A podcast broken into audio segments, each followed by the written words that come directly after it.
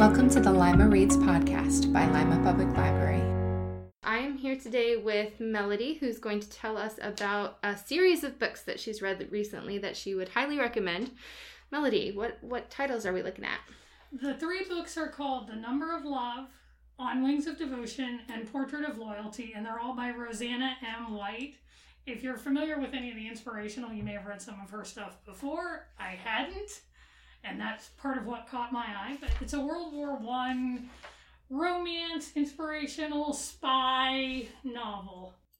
The draw for me is that it features a period of history that I'm kind of fascinated by. So it's set in England during World War One, and it features things like female code breakers. So they a woman who is trying to um, decode the German telegrams that are intercepted by the British naval intelligence and she's actually very, very good at it.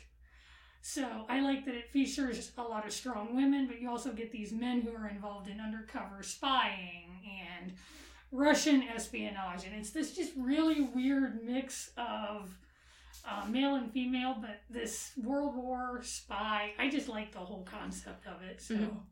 have you ever seen um, Bletchley Park? No. No. It's a good uh, TV show that the BBC did on female code breakers and kind of what their life was like after the war and um, kind of reacclimatizing to a whole different um, set of skills or not being able to use skills that they learned. I found it fascinating. So you said that that this is part of our inspirational collection. Where does that element come into play with these books? Um, in the first book in particular, the main character is a woman by the name of Margot de Wilde, and she hears numbers in her head the way most of us just think. And for her, she connects numbers with a need to pray for people connected to those numbers. And so, for example, she feels prompted to pray for this um, spy whose number she knows mm-hmm. is 22, and that's all she knows about him. But like she'll pray for her mom when she keeps hearing house number for their apartment running through her mind. And she goes through a period of time where she quits hearing those numbers in her head, and that brings her to sort of a crisis of her faith of where is God because I don't hear the numbers anymore. Mm-hmm. What part of the series did you enjoy? Like, how how is it broken up? Um, is the first book, you know, set around a specific um, series of events and then the second one is a different series or is it one continuous story? It's one continuous series but each novel features one male female couple. So the first one features margot and drake.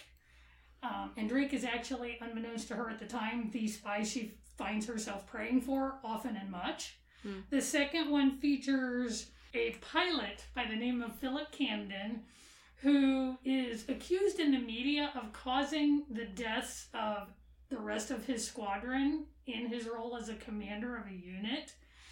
And the nurse that proceeds to try to prove him innocent and helps him see his own innocence and that yes he had a part in what happened but not he wasn't the one responsible and then the third features another couple by the name of Zivon Marin and. Say that five times fast.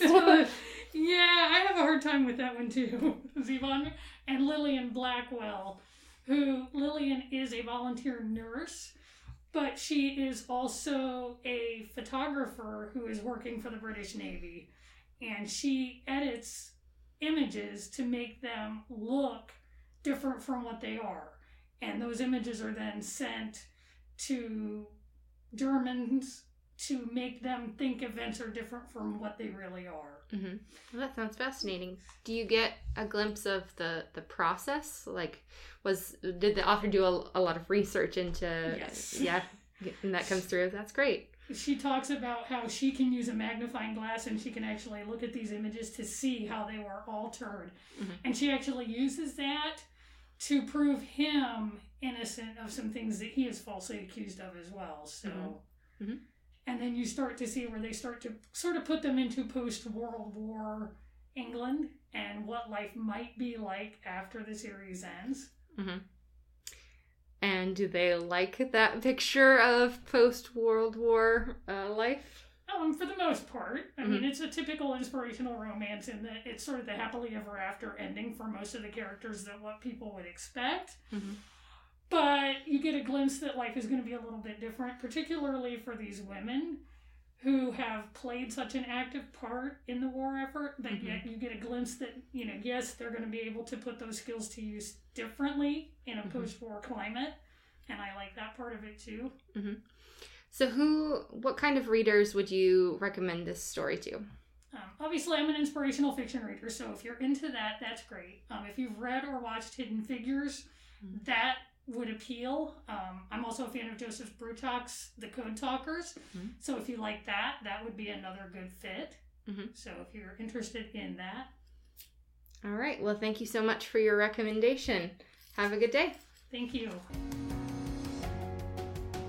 We hope you enjoyed today's recommendation, and remember you can always get more information by stopping in or visiting our website at www.limalibrary.com. Thanks for listening.